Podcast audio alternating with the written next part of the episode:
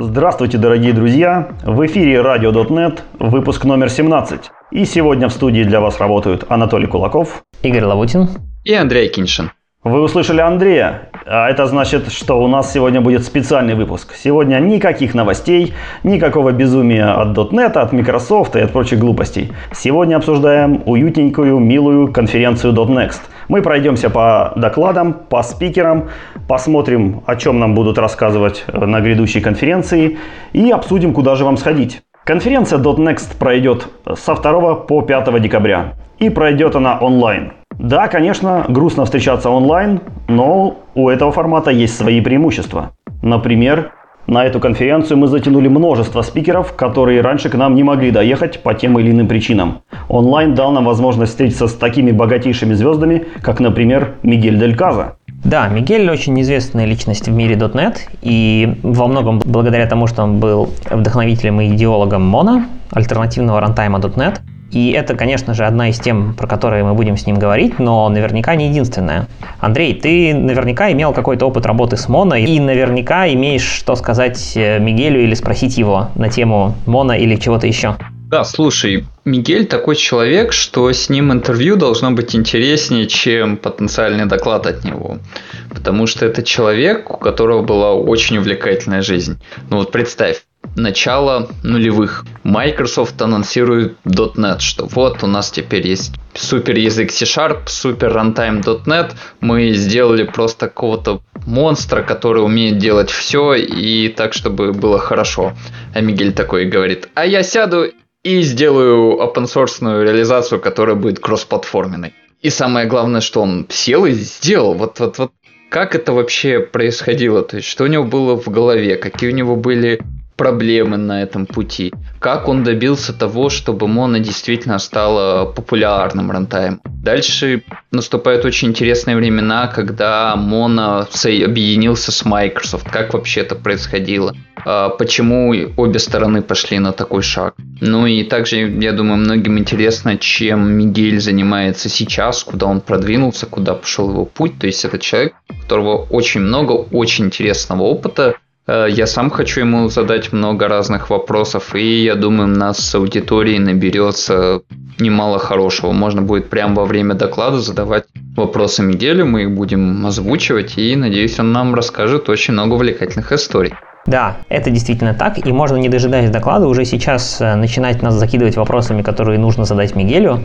Пишите их куда-нибудь э, к этому выпуску в, на, в почту или еще куда-то, и мы их обязательно все соберем вместе и постараемся озвучить наиболее интересные Мигелю, чтобы узнать максимально подробно все, что вас интересует. Кроме Мигеля, э, у нас есть еще один важный и интересный гость из мира .NET, это Мэтт Сторгерсон, ведущий дизайнер языка C-Sharp. Сейчас э, релизится C-Sharp 9.0, и Мэтт расскажет нам, что там появилось нового и интересного с его личной точки зрения, а также очень надеемся, что поделится какими-то планами на тему, что же будет дальше, куда C-Sharp будет развиваться дальше, и даже если не поделится, мы его обязательно об этом спросим. И, несомненно, связанный с этим докладом будет следующий доклад, а именно nullability. Тема nullability важная, и Концепция nullability была введена в восьмом C-Sharp и успешно или не очень успешно в разных проектах продвигается и по кодовой базе.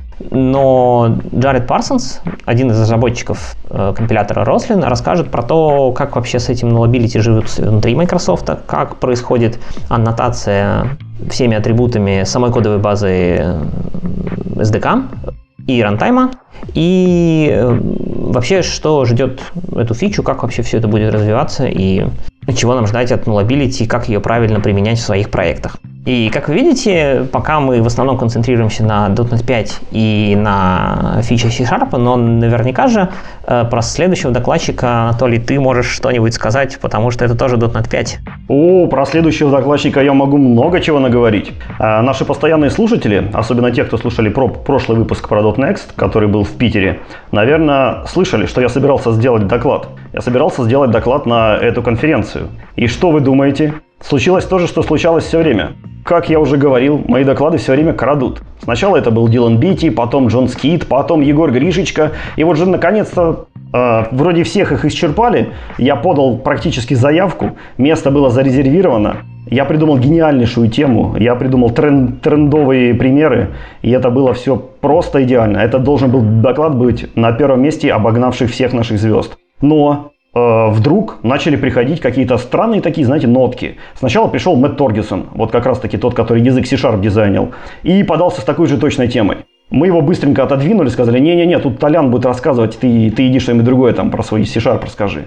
Как-то его отбили. Потом пришел Рафаэл Риалди. Ну, Тут надо понимать, что Риалди это один из самых уважаемых спикеров нашей конференции.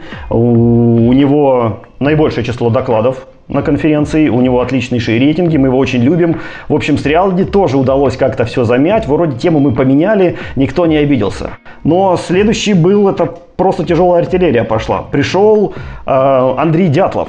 Если кто не знает, то Андрей Дятлов на прошлой конференции сделал бомбический доклад про nullability с большими рейтингами. Э, и вообще э, он очень хорошо копает тему. И к тому же работает JetBrains, поэтому у него практического опыта было просто вагон и маленькая тележка. И здесь уже никакие мои связи, ничего не помогло. Пришлось отдать ему свою тему, и Андрей ее покрыл довольно-таки шикарно. Расскажет он в этот раз про source-генераторы. Да-да, те самые source-генераторы, которые будут доступны в .NET 5, которые мы обсуждали в предыдущих выпусках, и с помощью которых вы сможете творить э, большую-большую магию. Э, если кто не в курсе, то напомню, что source-генераторы являются возможностью языка или даже фреймворка теперь генерить код во время компиляции. Вы сможете избавиться от кучи бойлерплейта, вы сможете выкинуть такие э, инструменты, как PostSharp или FODI, которые пачкали ваш или или что-то там делали, какую-то страшную магию. Вот. Но на самом деле не все так радужно, не все так однозначно. Естественно, есть минусы, естественно, есть какие-то подводные камни. И Андрей, как, и, как он умеет, все это раскопал, все это в красивых примерах для вас предоставит. Поэтому один из фаворитов моей программы в этом году – это source-генераторы в действии от Андрея Дятлова. Присоединяйтесь, я буду этот доклад обязательно смотреть. Я погляжу, у нас довольно много всякого разного про новшества в C-Sharp. У нас и про C-Sharp 9 будет доклад, и про nullability, и про source-генераторы. Но ведь в .NET еще много всякого разного увлекательного происходит.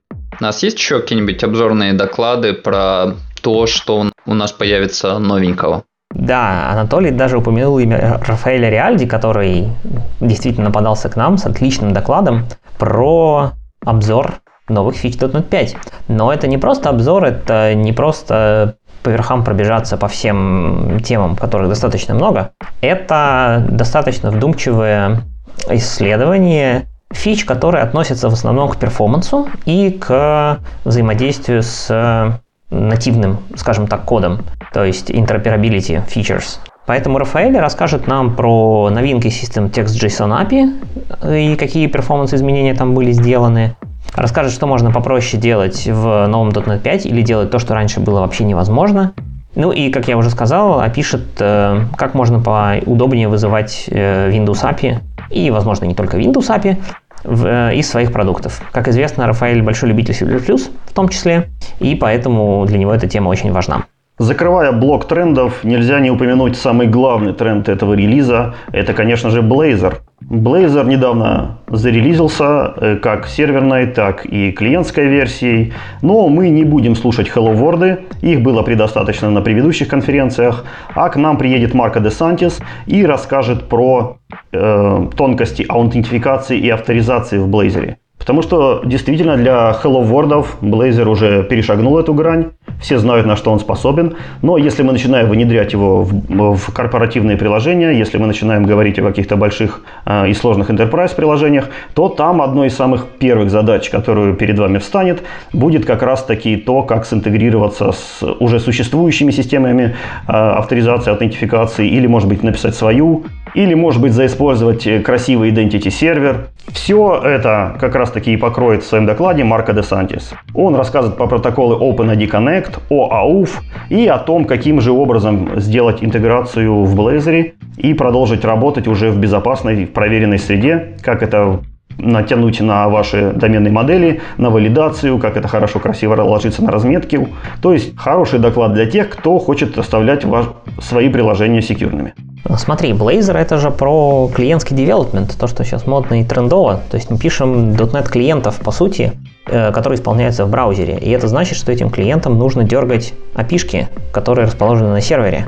Мы будем писать JSON-чики руками или есть какие-то более правильные способы? Мне кажется, следующий доклад как раз про это. Да, следующим докладом у нас будет э, Мартин Белауью из JetBrains. Он расскажет нам о том, каким образом э, построить э, SDK, ну, не просто SDK, а очень-очень-очень большой SDK. У него есть замечательный пример. Это продукт от компании JetBrains, который называется Space. Space — это такая практически огромнейшая инфраструктура, чуть ли даже не операционная система. Там есть абсолютно все, что вам нужно для работы. И, соответственно, много-много разношерстных API. Для всех этих API разработчики Space хотели дать возможность разработчикам .NET писать интеграции, то есть вызывать, э, вызывать их внешние интерфейсы, вызывать с помощью стандартного .NET кода. Вот. И стал вопрос, а что же, собственно, делать? Потому что там реально тысячи API, и писать это все ручками, потом это все ручками поддерживать, это просто нереально. И как раз-таки Мартин рассмотрит эту тему, каким образом сделать э, хороший, богатый э, SDK, каким образом поддерживать этих клиентов. А, естественно, будут использоваться генерации, но а, будут рассмотрены, какие минусы есть у этих генераций, как их улучшить, э, как их оттестировать. И, соответственно, этот доклад подойдет абсолютно всем, кто хочет э, составлять очень красивый, понятный, поддерживаемый API для своих для своих эндпоинтов. Угу. Звучит вообще классно. И ты упомянул, что Space это огромный продукт, там, почти как операционная система. Андрей, а если у вас такой огромный продукт, то наверняка есть какие-то проблемы и сложности в сборках таких продуктов. Это правда. И Space это не единственный большой продукт э, от нас. У нас еще есть Rider, который, наверное, одна из со- самых сложных с точки зрения сборки IDE-шек от JetBrains, потому что он базируется сразу и на идее, и на райдере. И в этот раз Миш Филиппов будет рассказывать как раз, как у нас устроена инфраструктура сборки. Казалось бы, зачем это слушать людям? А проблема следующая. Когда смотришь какие-то Hello World от Microsoft, как там сделать там приложение на Blazor за 5 минут, обычно в демке человек там нажимает на кнопочку Build, и у него оп, и все побилдилось. Нажал на кнопочку Run, оп, у него все запустилось. И если у вас микросервис на полтора проекта, все действительно хорошо, быстро, просто работает. Но когда мы начинаем говорить про enterprise solutions, в которых сотни проектов, в которых какие-то миллионы тестов, то жизнь уже не такая простая и быстрая.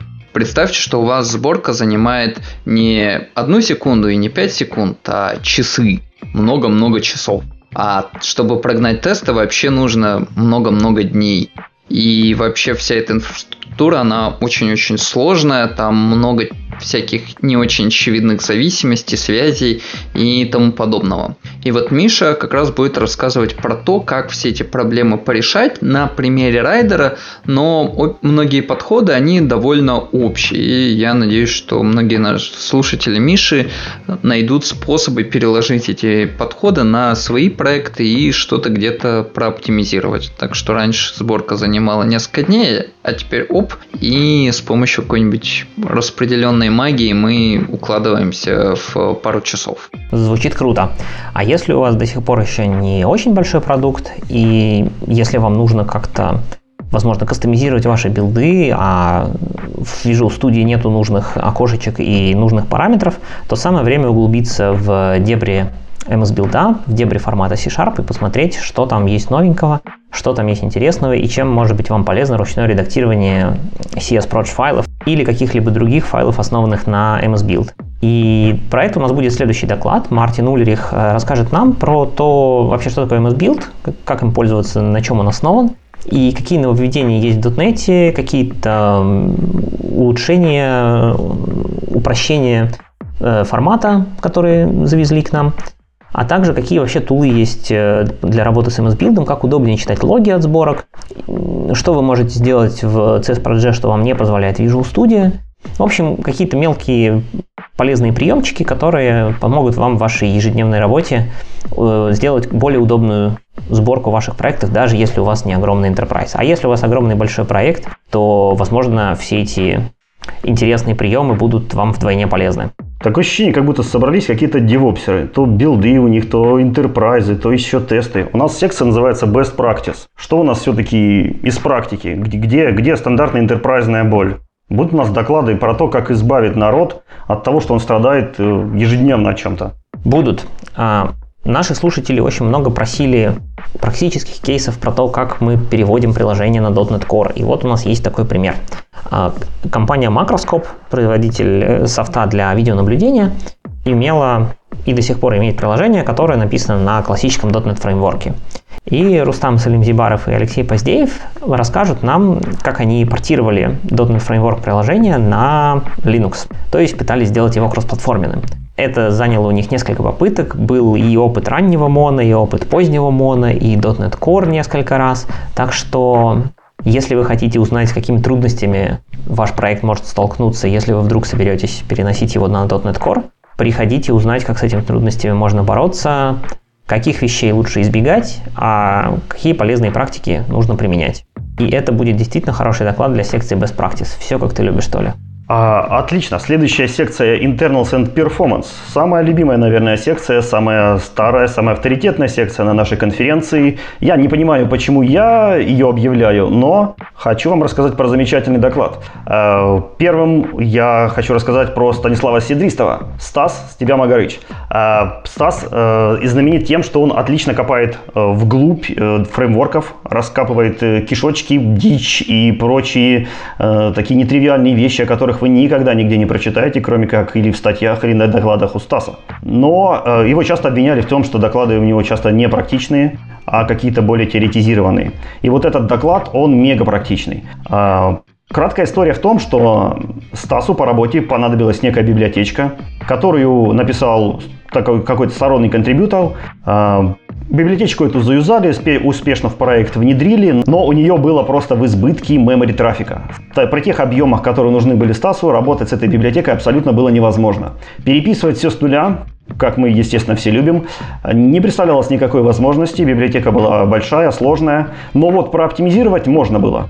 И Стасу пришла в голову замечательная идея. А давайте из этой библиотечки мы сделаем пример э, Zero Location кода. Zero Location код очень часто показывают в вакууме, то есть каким образом вот в простом Hello World на искусственных примерах вам избежать аллокаций. Но если вы копнете глубже и попытаетесь на практике это реализовать, то хороших примеров не так уж и много. Стас не просто это реализовал на каком-то маленьком примере, а заоптимизировал целую большую библиотеку под высоконагруженный код. О том, какие техники он применял, что в результате получилось, насколько удалось ему то, что он захотел, а удалось ему на славу, вы как раз узнаете из этого доклада. И если мы говорим про Zero Allocation, мы не, не можем не упомянуть, конечно же, Garbage Collector. И .NET Garbage Collector имеет давнюю и долгую историю. Он долгое время развивался как closed source, как и весь .NET. Потом он был, как и, опять же, в .NET Core, э, открыт в open source. И в .NET 5 появилось некоторое количество нововведений, упрощающих э, диагностику того, что происходит внутри Garbage Collector, а также появилось некоторое количество новых оптимизаций и изменений поведения. И на .next будет э, доклад от э, Маони Стефенс. Это главный разработчик э, Garbage Collector .NET. Долгое время считалось, что она вообще единственный человек, который хоть что-то в нем понимает.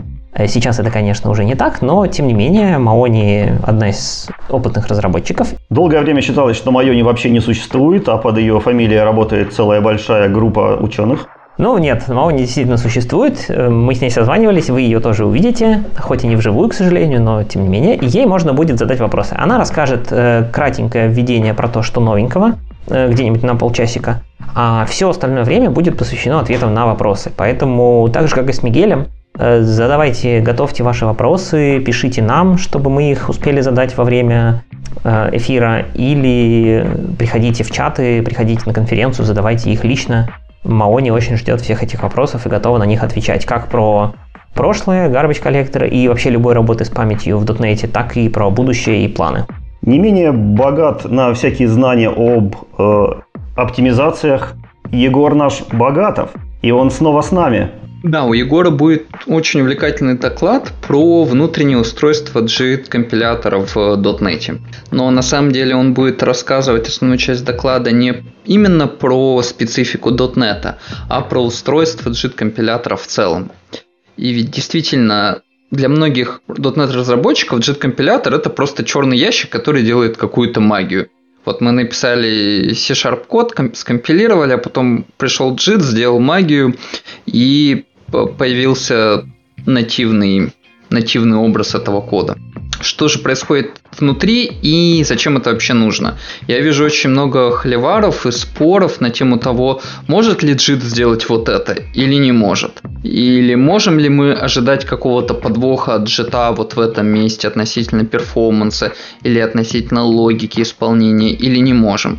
И вот всех таких разговоров их можно избежать, если хотя бы в общих чертах понимать, концепцию устройства JIT-компилятора, что там есть, вообще что разрешено делать JIT, что не разрешено, в каких местах можем ожидать от него какую-то умную перформансную магию, в каких не можем.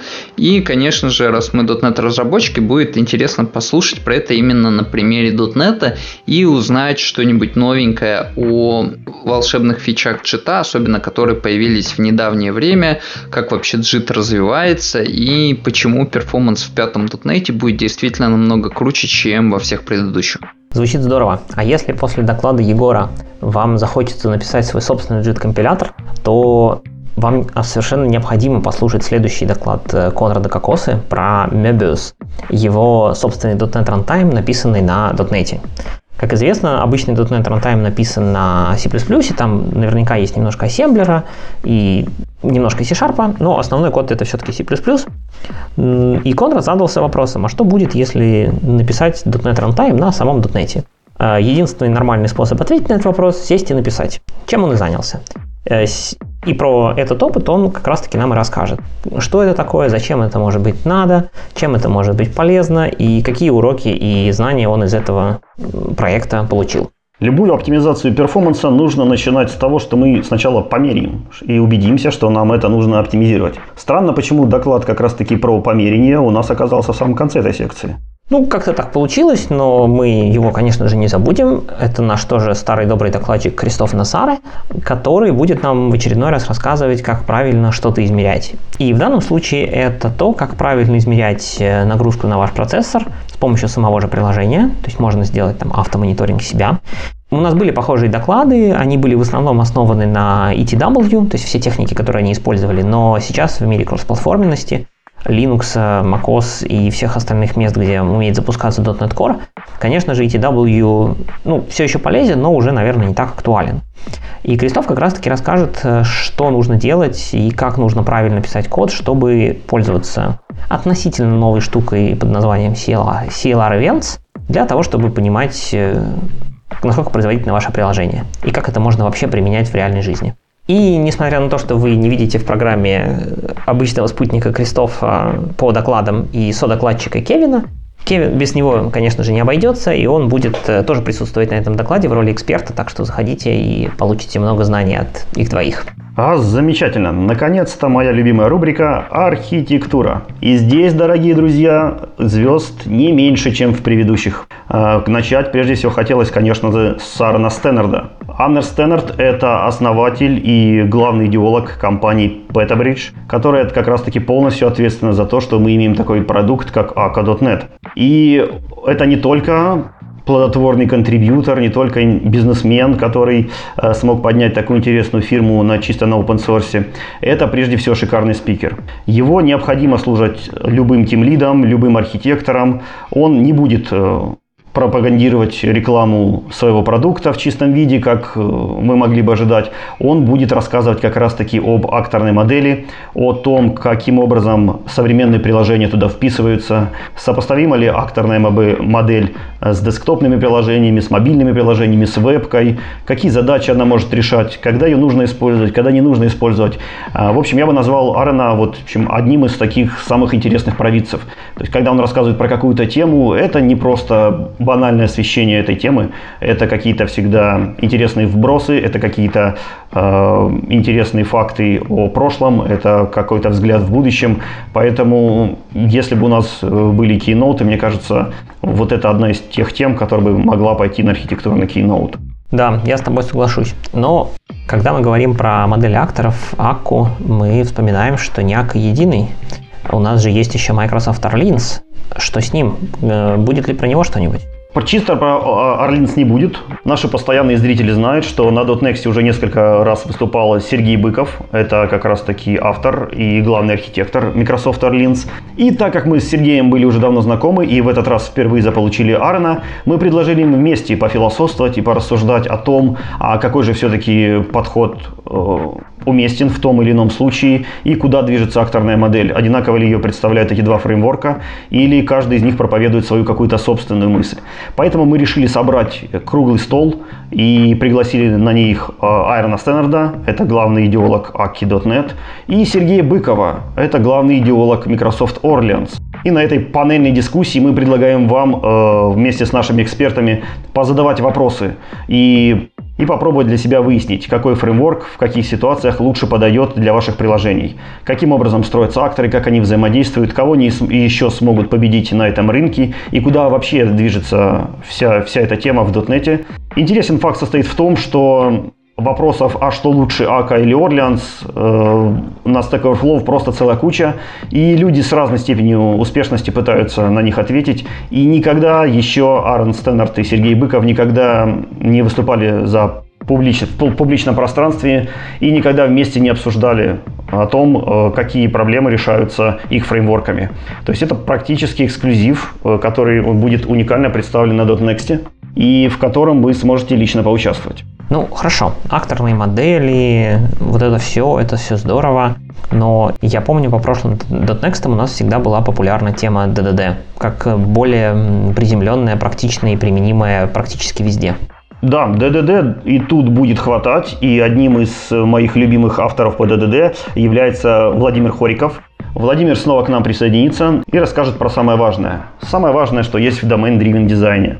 Э, он расскажет нам про bound контексты, он расскажет о том, каким образом анимичную модель превратить в богатую модель, каким образом э, наделять ответственностью ваши домены, где нужно проставлять какие-то какие зависимости, где нет. В общем, коснется очень много таких глубоких, частых вопросов, которые вы сможете встретить буквально на первых страницах, как только э, начнете гуглить что-нибудь о том, как сделать свое приложение более-менее DDD-ориентированным.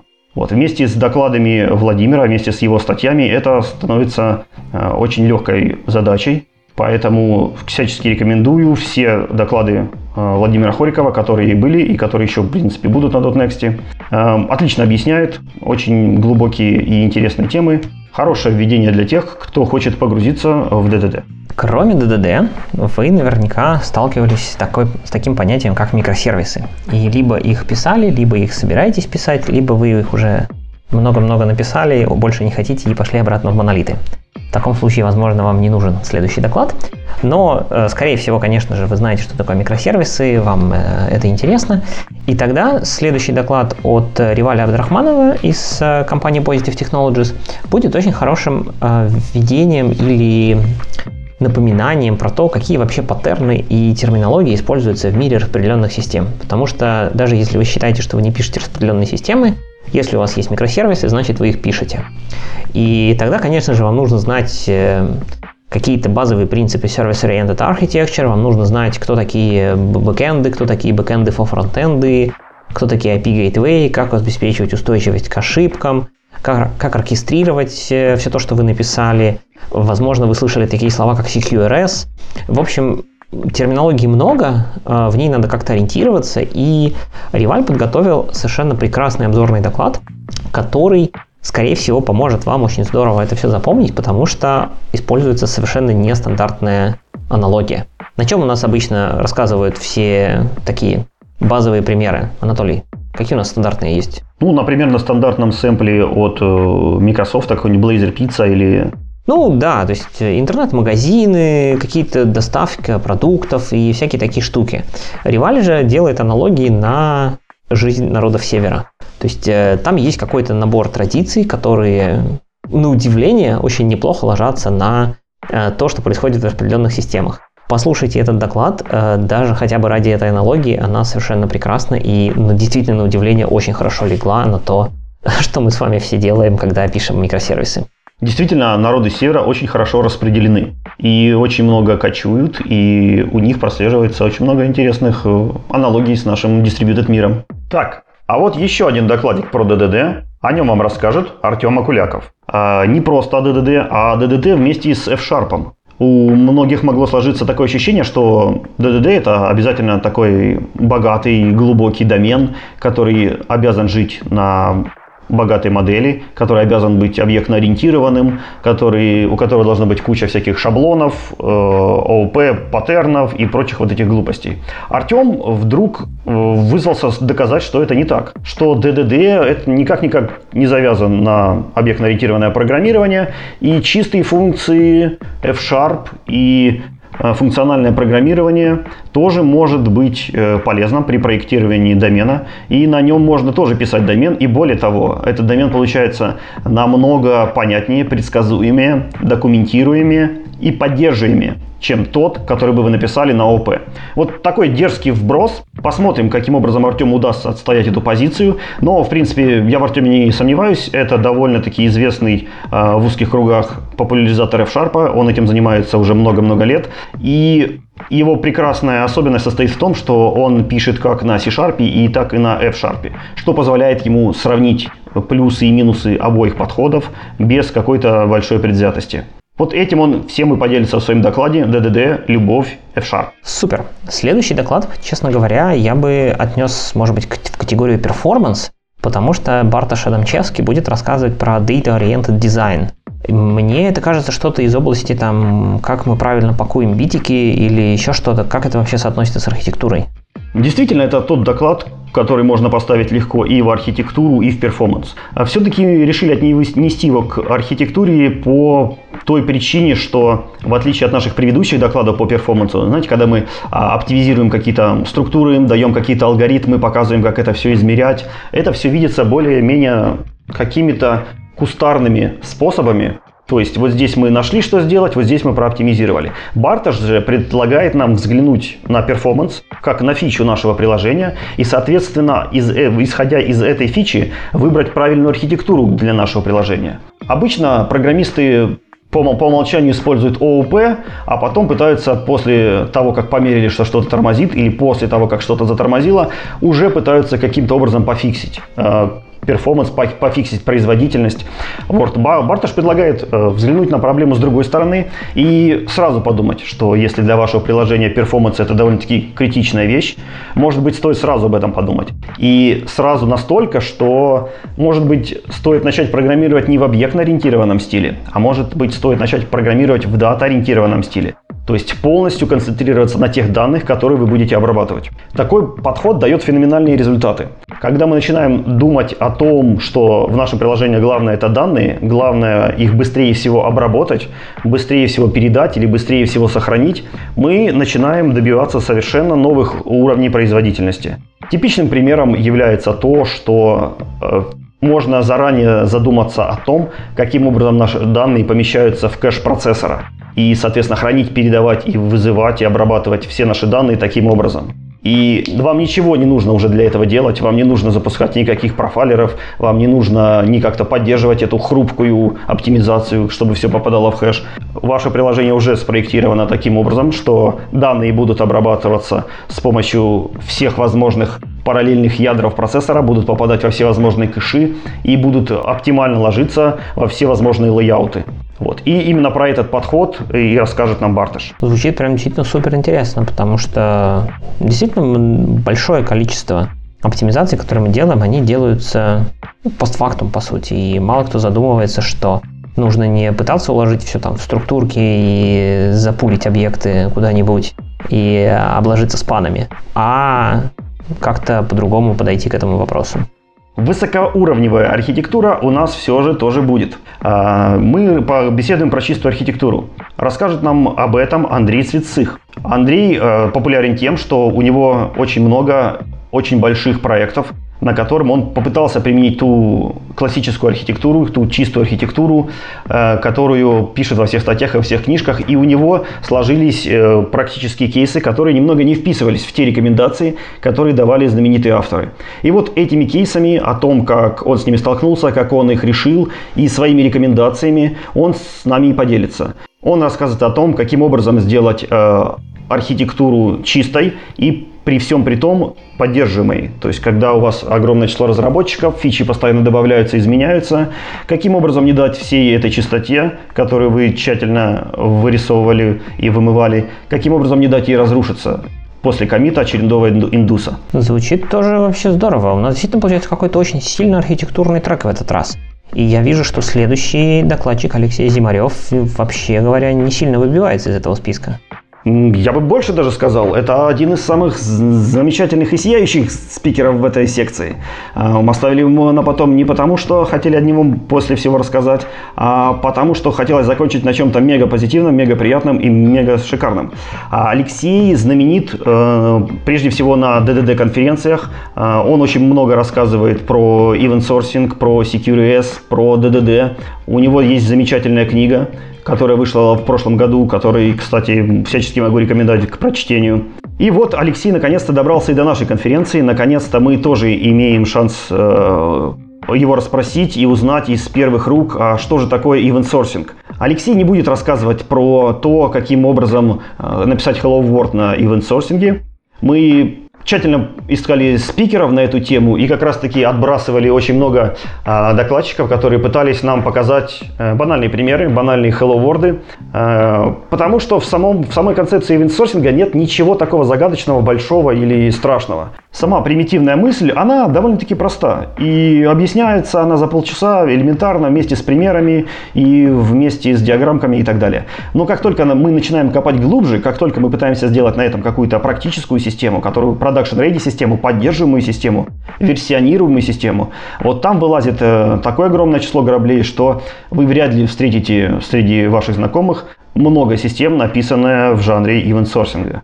Алексей, э, благодаря своему богатому практическому опыту, как раз таки и покажет, каким образом преодолеть вот этот, э, в принципе, большой, большой барьер и сделать event sourcing каким практическим инструментом в вашем арсенале. То есть доклад получается очень э, практичным, э, очень э, интересным. И у Алексея, как я уже сказал, очень богатый опыт. То есть он покроет абсолютно все те вопросы, которые вам на практике будут интересны при изучении ивент-сорсинга. Это здорово. Ты упомянул, что мы хотели оставить его напоследок, чтобы закончить на такой яркой и позитивной ноте, но на самом деле мы же еще не заканчиваем. Ведь мы обсудили все доклады, но мы не обсудили всю программу. Если вы были на .next год назад в Москве, то могли видеть эксперимент под названием воркшопы. Онлайн — это оптимальный вариант для того, чтобы проводить воркшопы, потому что вам не нужно тащить с собой ноутбук, он у вас уже есть, или даже большой компьютер, вы сидите в своем удобном кресле. И поэтому мы в этот раз пробуем сделать э, большой набор воркшопов, где вы сможете получить какие-то хорошие практические знания. Все четыре дня э, величайшие специалисты современности будут на практических кейсах показывать вам, каким образом вы сможете закрыть именно ваши практические надобности э, в вашем коде. И начать хотелось бы именно с Алексея Зимарева. Воркшоп Алексея как раз таки покажет вам все те кейсы, которые он не успеет обсудить в своем теоретическом докладе. На воркшопе он пройдет их с вами в практическом занятии и разберет более детально на примерах, на коде, на заготовленных сэмплах э, такие темы, как моделирование доменных событий, частота событий, моделирование рид-моделей, проекции. Вы научитесь вместе с ним э, измерять производительность ваших event source моделей. Э, вы внедрите трассировку. Вы научитесь, каким образом сделать вашу event source модель развиваемой и поддерживаемой в будущем. Короче, куча, куча очень практических рекомендаций который готов с вами, с вами поделиться Алексей, и который вы можете а, попробовать делать вместе с ним на воркшопе и задавать свои собственные вопросы, если вдруг на вашей системе у вас что-то не получается. А если вы еще пока не готовы в ивент-сорсинг или захотите подготовиться к воркшопу э, Алексея и немножко раскачаться в области архитектуры, проектирования, то добро пожаловать на воркшоп Максима Аршинова про рефакторинг модели домена. Макс известен нам э, своими шикарными докладами о том, как действительно обогатить домен, о том, каким образом проектировать архитектуру э, вашего приложения. У, у него тоже очень много интересных практических кейсов накопилось за это время. И хотя доклада Максима у нас не будет в программе, но у нас будет намного больше. У нас будет практический воркшоп от Максима Аршинова, где он расскажет про все свои любимые темы и на практических моделях, на практических примерах вместе с вами разберет самые сложные из них. А после того, как вы все спроектировали, реализовали и получили ваше красивое работающее приложение, в нем, к сожалению, могут найтись утечки памяти, либо оно может начать работать как-то не так.